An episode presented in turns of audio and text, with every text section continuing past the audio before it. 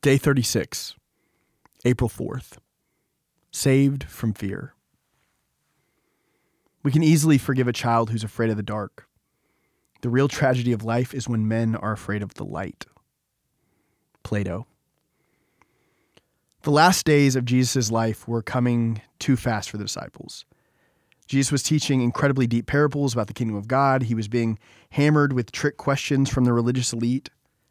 The disciples were trying to take it all in, but deep in their hearts, things were spinning out of control. They had to be thinking, how can we help? What can we do? There were trick questions about taxes and our heavenly bodies that Jesus responded to. And then a lawyer came and asked about the greatest commandment in the law.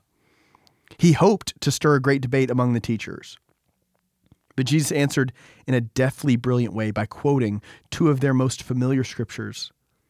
He said to them, You shall love the Lord your God with all your heart, and with all your soul, and with all your mind.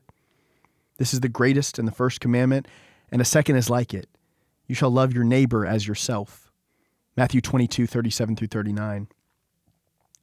All of our fears and all of our worries about how we live for our Savior are answered in the heeding of these two simple commands loving God and loving our neighbor as ourselves.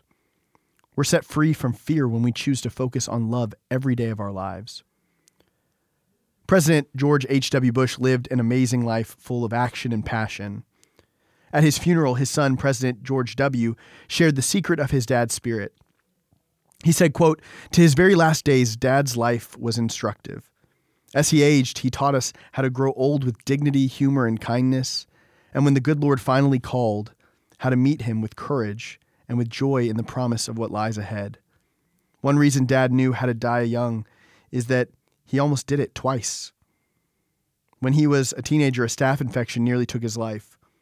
A few years later, he was alone in the Pacific on a life raft, praying that his rescuers would find him before the enemy did. And God answered those prayers. It turned out he had other plans for George H.W. Bush.